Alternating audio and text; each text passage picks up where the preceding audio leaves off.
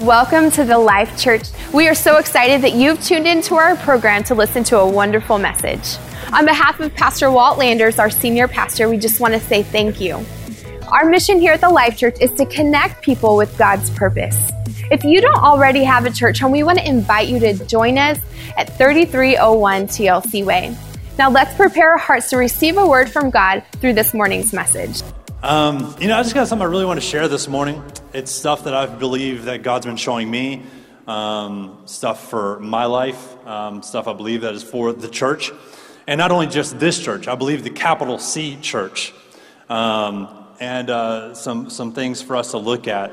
And, um, and so I just really want to share that. And so hopefully you understand that the heart that I share is really of my own walk. It's my own path, my own struggle, my own learning, my own revelation that I'm going to try my best to share with y'all. Um, so if you'll stay with me this morning. But last week, I had to do some work. Actually, I, take that back. I didn't have to do some work. Um, I chose to do some work last Saturday night because, you see, my family decided to watch a chick flick. Now, in case you don't know, I have a wife. I have two daughters, two teenage daughters. I know, thank you for your prayers. And, um, and then I have a female dog and a cat that's been neutered. So I've got a house full of females. And, um, and they decided to watch a chick flick, and I'm like, okay, what am I going to do? And, and this and that. And so I decided, you know what? I, um, some stuff I just want to take care of. I was like, I'll just put in some headphones and I'll just go uh, come over here and do some work, and it's all good. And, and I get back there, and I'm in the media booth back there and doing some work. Computer goes down on me, and so I happen to find myself in total coincidence, right? I find myself in the church's kitchen closet. You know where we keep all the snacks? All the little, all the goodies. Um, and I find myself some Kit Kat bites. Sorry, youth, uh, that I stole from you. Um, and so, but you know how it is. Uh, I figure I paid my dues being the youth pastor long enough. That's just the way it is. And so Chris is chuckling. it's like, but, uh, and, I, and, so I, I, stack up these Kit Kat bites and I, I take them back over to the media booth and I sit back at the computer. It's, it's rebooting and, and um, start popping Kit Kat bites. Just popping Kit Kat bites. Man, those are good. Who loves a kid Kit Kat? And, um, and, and I'm like three or four in. I think. I'm just going to round down. We'll just say three or four in, and, and, then, and then all of a sudden it hits me.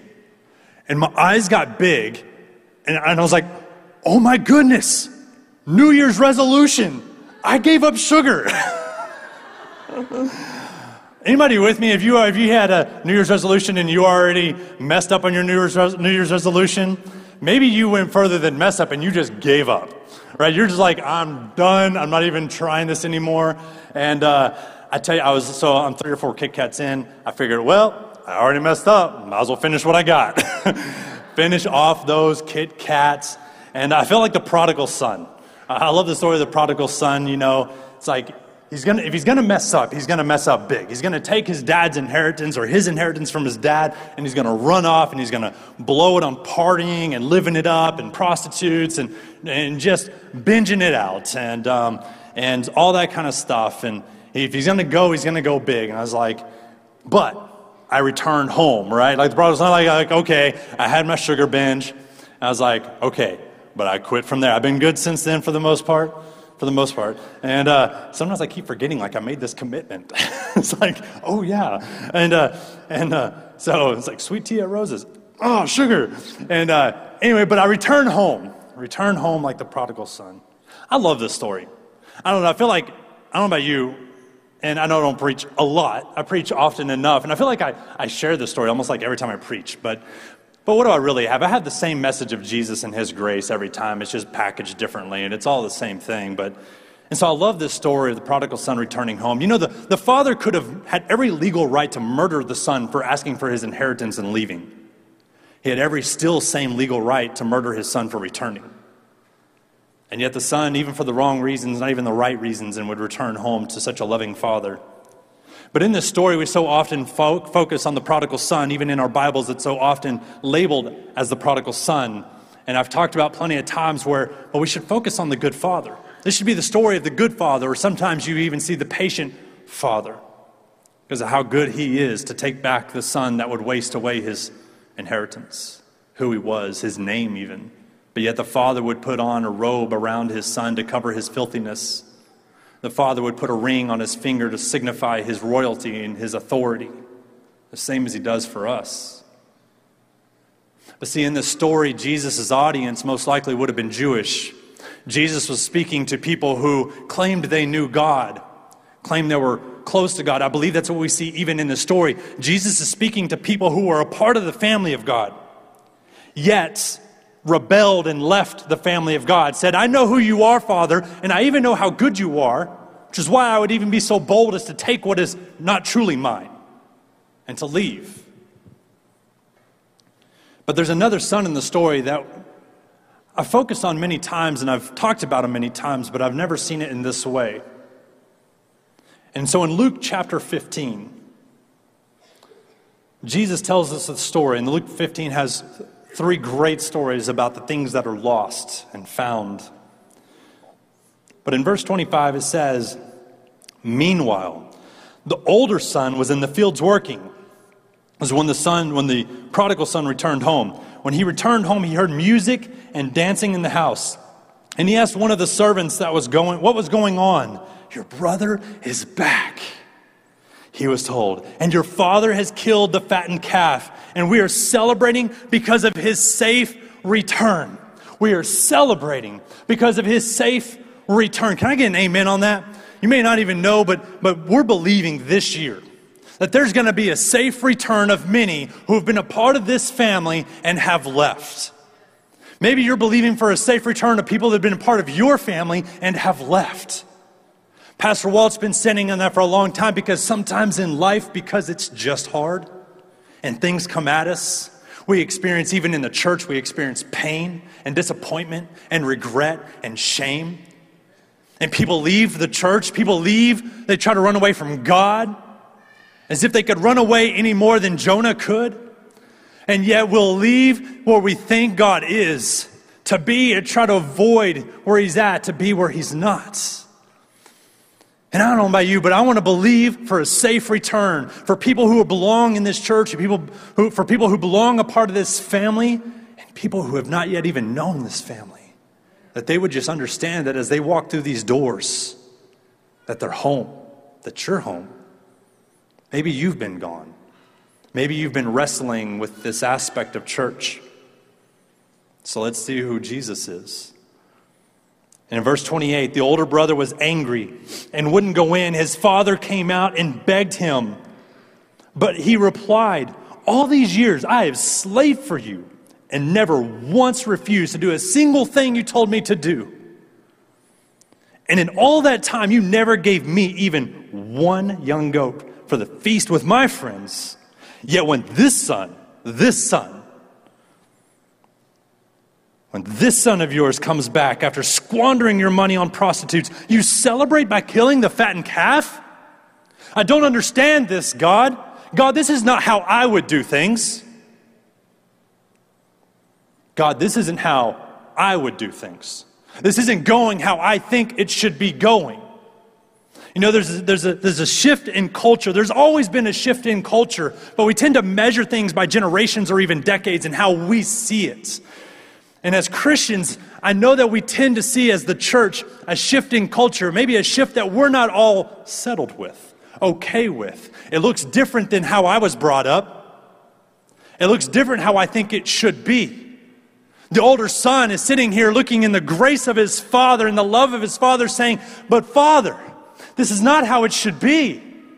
Shouldn't he have to do something or earn something, jump through the hoops and juggle the, the fire to be able to come back into your good standing? How can you receive him? Father, don't you know that he may go back and, and maybe he's home, but maybe, maybe the prostitutes come with him. Maybe the drugs come with him. Maybe the, the stuff that he's doing, and he's just going to hide off in the side and he's going to continue to party. And I remember, just imagine Jesus and this father in the situation just saying, I know, but I still love him. I know, but he's still welcome here. I know, but I'm still going to draw him in. I'm still going to claim him. I'm still going to give him my name. I'm still going to put a robe on him and a, fi- and a ring on his finger. I know. Sometimes we find it hard in this, this culture shift. I, I wonder if the brother, the brother sits here and criticizes his father for, for the level of grace And as I know myself and my own human tendencies, and as I see social media tendencies, I wonder if the son would have, would have ridiculed or questioned or criticized, or we can take criticize and use a nicer word, critiqued his father. Even his father had been too hard. Oh, but dad, dad, come on now. Hey, he came back. You were being a little tough on him. When we live in a culture where we're just constantly criticizing everything, no matter which way it goes, we, we find a, a, ourselves in a position of needing to criticize.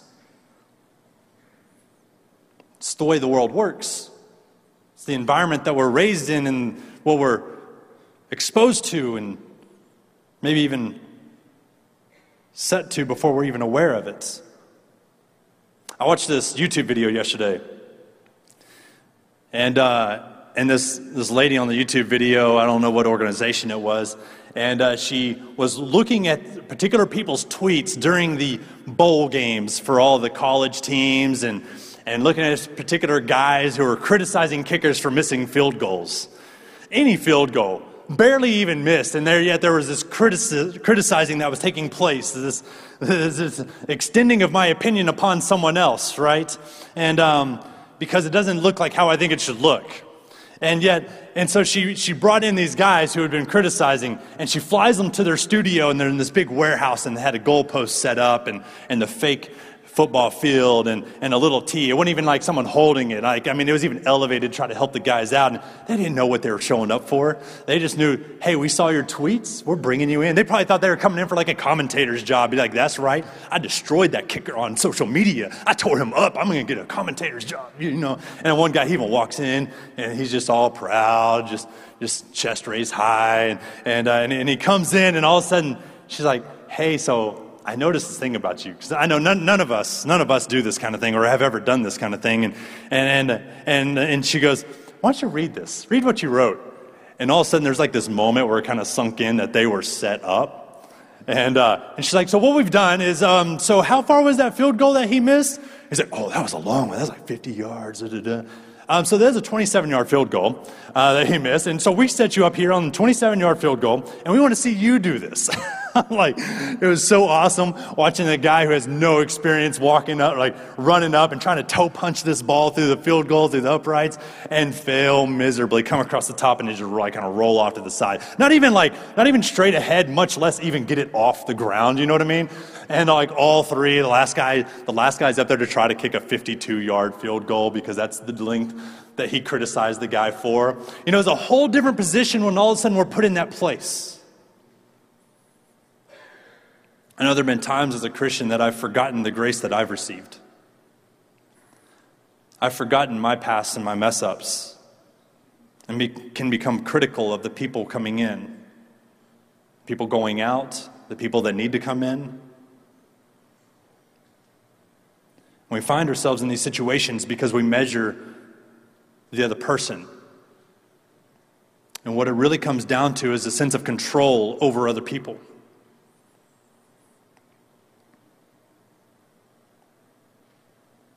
And the son complains to his dad. Bob Goff's got this amazing book called Everybody Always. And if you don't read, get the audio book, it's worth it. That's what I have. It's an amazing book. Everybody Always. Just a book of stories by this amazing guy, Bob Goff, who's crazy. And he said, Loving people doesn't mean we need to control their conduct. Loving people means caring without an agenda. As soon as we have an agenda, it's not love anymore. And we love them, yes, with the hope that they're going to come in, with the hope that, that discipleship will happen, that you come in and, and, and, yes, you give your life to Jesus and, and go into the next steps and become a member of the church and, and, and find somebody that you connect with and maybe even get involved in a life group. And, and, but we can't love you with the intent or, or, or like sole purpose that that's got to be the way it is. We just got to love you for who you are, not because of what you do. Love you for who you are, not because of what you accomplish. Love you for who you are because God loves you for who you are. And the same goes for us, extending that to other Christians and even the world. And it's tough because things don't look like maybe you thought it would look like. We had a staff chapel this week, and And I was, I was speaking, and, and some of this was kind of what I was hitting on in this, this idea that it doesn't look like you thought it would look like. And, and some of you, you've been here a long time, and can I say thank you? You've been at this church longer than me. You've been walking with Jesus longer than me. You've been doing this thing so much longer than me. And it doesn't look like it did when you started. And yet you're still here. I know the music's loud. I know the music's got electronic stuff in it and you don't understand. You're like, where is my acoustic guitar? And it's different. The preaching's different than you, than you thought it would be. And it sounds different than, than when you experienced God, when you heard that worship song and you were in church for the first time and you came down to the altar and God spoke to you. God did something in you. He broke something loose in your life and you experienced freedom by letting go of what you thought it had to be. And yet now we don't sing that song anymore. That's not the same music. My, my granny's here on the front row, and I, I loved uh, towards the end of last year, at some point we had her over and we are talking to her about her music. And thank goodness for stuff like Spotify where we can all of a sudden just pull up Elvis and just play some Elvis from our granny. It doesn't sound the same, it's a different expectation. But hopefully, God is still here in these moments, just like He was when you experienced them back then. And even though things may be different than you thought it would be, you're still able to experience God. You're still able to move forward and, and, and stay connected with Christianity and where it's going, and knowing that because culture shifts, there may be a shift. Joyce Meyer, this last week, was online apologizing Joyce Meyer, she's an amazing name. Love, love her speaking and great teacher. Changing the way you think and see things. But she had to come back and apologize because there had been a way she had functioned for so long as a pastor and speaker, a leader in Christianity. Focused on things that had just gotten out of balance, that maybe they needed to, maybe those things needed to shift. She apologized for things regarding prosperity that had gotten out of balance she had apologized for things of, uh, that she had uh, believed and made other people believe that, you know what, you're sick because you don't have enough faith. And she's come back and realized in the, in the moment of grace that that wasn't helpful and that wasn't true. And, and I love seeing that, we, that kind of thing, that retraction, that taking it back, you know what, we just got off kilter. Can only imagine if the church could even possibly look like what Martin Luther thought it would look like centuries ago to, to go and, and hammer the thesis uh, onto the, the, the door of the Catholic Church. Simply because, not because he was trying to create Protestantism and create a new sect of Christianity, a different, a different religion or of some sorts, but simply because the, the, the church at that time and the only church in that area had, had gotten off kilter and it was a pay, pay your way salvation appealing to the rich and, and ignoring the poor and the widow and the orphan and, and those who are on their down and out and caring for them. It became about catering to the, to the rich and only for the sake of themselves. Let's be real. And he writes the thesis of here's the things that are wrong that we've got to address. Who had to be even convinced to do that. If it hadn't been for someone else, he, he, he not, might not have done it. And I can only imagine how different things look today than what he possibly imagined so long ago. But things shift. And to our older generations or the generations of mine, or even if you're younger than me and you've still been in church longer than me, thank you. Thank you for setting a foundation of the church. And even though things may not look like you think it should look like, I want to encourage you to stay with it and what I hear the brother also saying, the second thing that I heard him saying, and these are the things that I've said, is I'm not in control. As the brother is having to grasp, and he doesn't say this in Scripture, we don't see this, but as I look at his language, as I look at how he's speaking, he's saying, I'm not in control of him, and I'm not in control. Because how many of you know we like being in control? And especially, even more so, when something is in control of us. I remember years ago when I decided it's time to quit smoking. I tried and, and tried and failed and, and, uh, and just picked up the habit, and, and, and no shame on anybody who is smoking. It was something I picked up, but I, I, I, got to the point where I realized that this thing is controlling me. This tiny little piece of paper and junk inside is controlling me. Whoa. I'm in control, right? That little thing can't control me. And maybe for you, it's not even smoking is your addiction go to, right? We all have our addiction go to. Maybe it's smoking, maybe it's smoking something else. Maybe it wasn't cigarettes was the problem. Maybe it's smoking something else. And maybe it's coke, maybe it's cocaine. That's right. I said Coke first because you know I'm talking about Coca-Cola. Some of you know you you addicted to caffeine like like it was ca- like it was cocaine. You know what I mean? Like you got that soda addiction. You know it's controlling you. We all got our thing. We all got our Netflix. We all got our oh, getting modern now. We all got our thing right that we go to, and. uh but I remember realizing this thing had control of me. So you know what? I'm gonna, I'm gonna muster up the courage and the strength and I'm gonna take control of it. It's no longer gonna control me, I'm gonna control it. I'm gonna, I'm gonna do this. I'm gonna, I'm gonna have the strength, I'm gonna have the, the determination, the fortitude. This is all me. I'm gonna do it. I'm gonna control it. Yeah, I think it laughed at me for a while. Of course, in the time of my wife trying to quit and not trying to quit, and when she's on, I'm off, and when I'm on, on and she's off, and, and we go back and forth, and, and one of us would get free, and the other one bring us back, and, and it was this game. And I remember this, this moment where I finally just kind of felt like giving up. And not giving up in trying, but giving up in the sense that I had to let go of control that I'm going to do everything that I can do. I'm going to do and try to do the right thing, but I'm going to give up controlling the outcome of the situation, the outcome of the results, the outcome of the getting free. And I tried so hard and so long to do it of my own strength.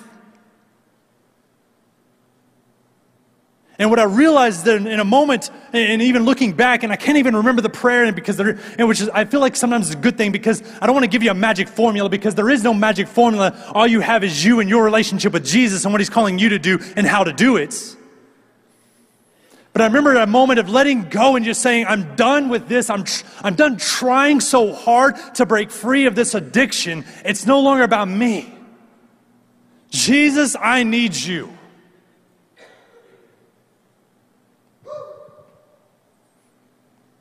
Because the freedom I'm going to find is not going to be of my own strength, it's going to be of His.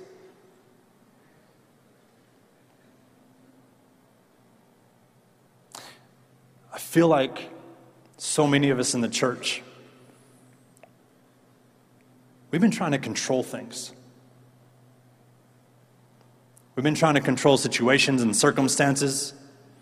We've been trying to control everything that we can control to possibly get the out the, the, the, the, the results that we're expecting to get. We've been trying to control even, even our salvation. And, and at some point, you, you gave your life to Jesus, but yet then, and you knew it was all Him and His sacrifice and His payment and His blood that was shed and not yours. But yet, at some point along the line, you, you felt like it was, it was, the way you had to do it. You had to do it just right, and you had to follow the, the, the, rule book just right, and, and you focus on the Ten Commandments. And, and, but there's that one that just keeps getting you and hanging you up, and, and you quit. And it's your strength and your ability that you feel like is you got focused on. Maybe it's that thing, that miracle that you're needing to take place in your life. But if I can do it just right, if I can do the right things for God, then maybe, just maybe, He'll come through for me. And it's this aspect of control that you're, that you're stuck in, that we're stuck in, that I'm stuck in. That at some point I got to realize I just got to let go of it. Because the results are beyond me, outside of me. And it doesn't exclude me from doing my part. I mean, you're a boss. You may have things you have to be in control of. You're, you're a, a leader in a ministry, and you may be things you have to actually be in control of. You may be a parent, and there are absolutely some things you've got to be in control of. Maybe a captain of your softball team. You got to control something. In the sense of overseeing, but still in the sense of how it goes. It's not how I thought it was should be. And I'm not in control. And then we see Jesus in Luke chapter 23. We see Jesus on the cross.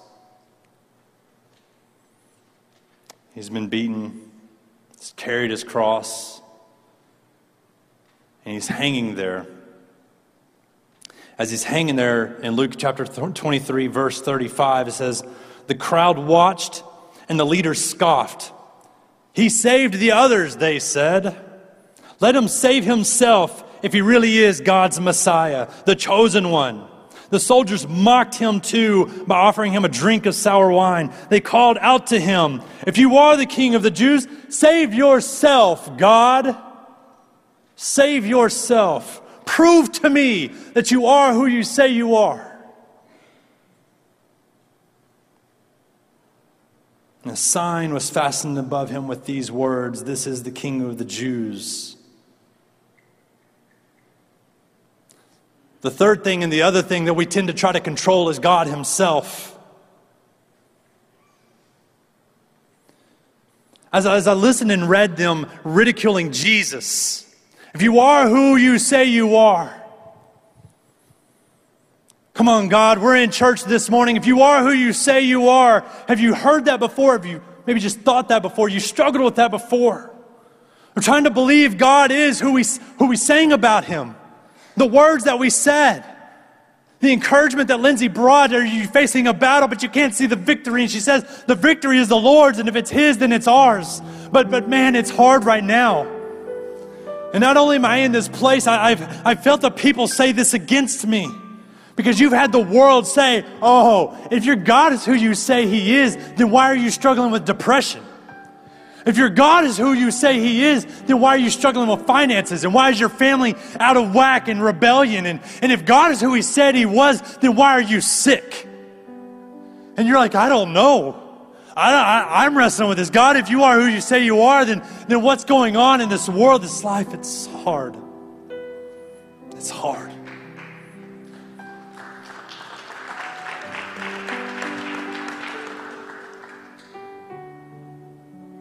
And even one of the criminals hanging beside him scoffed.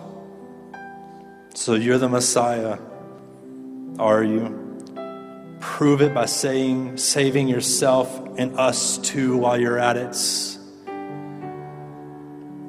God, if you are who you say you are, I got to be able to get in on this because I'm gonna I'm gonna try to control the other person. I'm gonna try to control my circumstances. I'm gonna try to control you. And let me take a step back for a moment and, and say I, that I try to control my circumstances because I don't honestly want to try to control me. I want the freedom to do whatever I think I want to do and in my, in my core human nature. That I don't want to control me. One of the fruit of the spirits is self control because it's not naturally that easy to us or desired by us.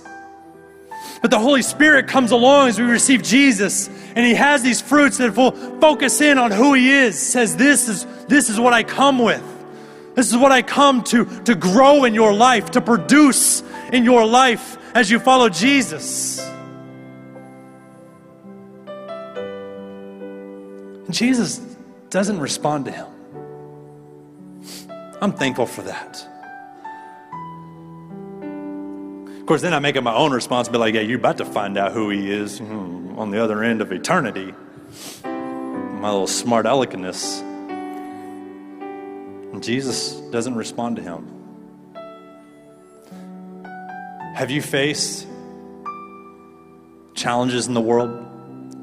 Ridicule by your coworkers, your family,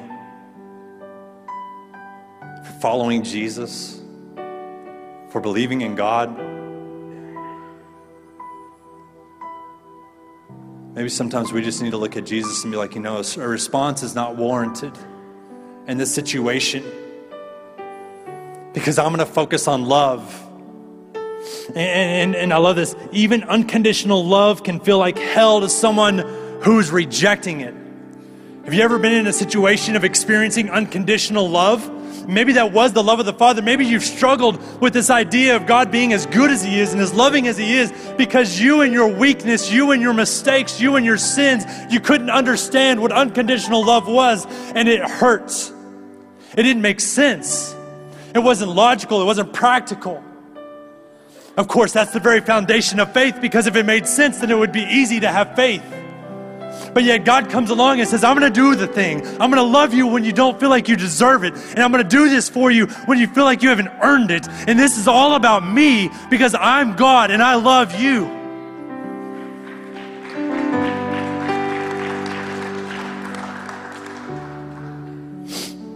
And Jesus replies to this other man who says, the other criminal, don't you fear God even when you have been sentenced to die? We deserve to die for our crimes, but this man hasn't done anything wrong. And then he said, Jesus, remember me when you come into your kingdom. And Jesus responds to the criminal why he is still a criminal, why he is still on the cross, why he is still in sin, why he is still who he was, not even transformed, not even changed, other than changing his mind. And what he's doing in this moment that I see is what he's doing in this moment that I see is he's letting go. He said, You know what?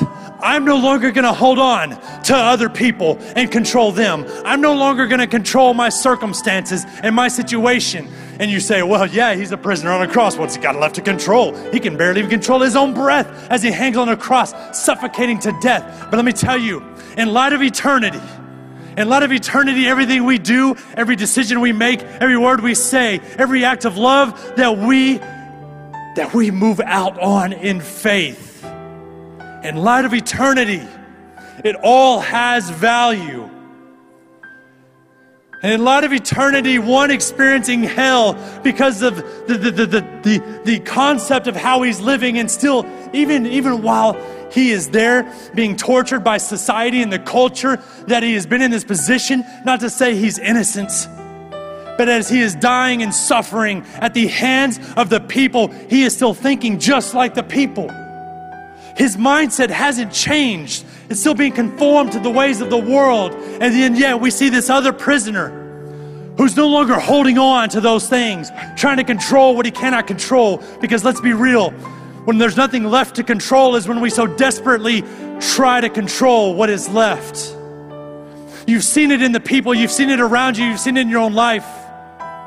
And yet, then we see this, this sinner who says, I let go of control. It is what it is. I deserve what I deserve, but, but God, but God, if you're big enough, because I know you are. Jesus responds to him, I assure you today you will be with me in paradise. Back, back in the previous story, the prodigal son, his father said to the, the son that was, that was still fighting for control, Look, dear son, you have always stayed with me, and everything I have is yours. We had to celebrate this happy day for your brother was dead and now is alive. Jesus says this. He was dead and now he's alive. He has come home. We're going to celebrate. Yes, the most valuable calf that we have, we're going to give to him with no reservation. And he gives it to you. He gives it to you and he pours it out for you and he, and he clothes you with the robe of righteousness and he places his ring on your finger. He says, You are my son, you are my daughter.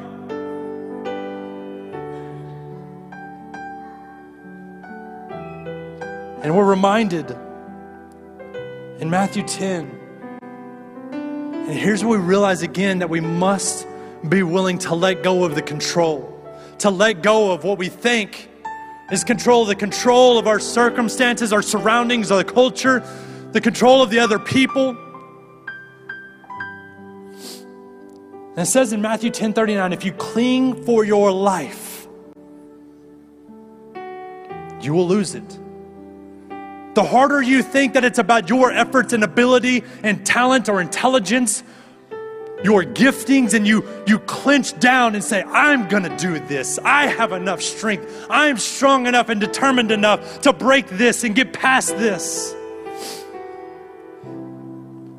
Then your hands stay closed to what god is calling you and says but if you give up your life for me you will find it. You will find it because i'll give it to you he says. You will find it because i will bless you As we close up this morning and finish this, are you here this morning and And again, maybe you received salvation, but you got off and you thought it was all about you and your efforts, toeing the line, keeping it straight. You thought you would make your path straight and that you would light the path in front of you. And God says, No, no, no. You just follow me and you will see how straight the path is and you will see in which way to go as you just follow Jesus. But she said, No, no, no, it's got to be my ability. And when I messed up, uh, I got to make up for it. He says, No, no, no, no. When you mess up, you just turn to me. Has it been a control issue? Maybe, maybe you've never accepted Jesus Christ because you've not found out how to let go of the control of your life and your situation and your circumstances. And you've experienced pain. You were hurt by the church, and yet somehow there must be something that you must do to overcome the pain that was done to you. But the pain that was done to you cannot be undone by you.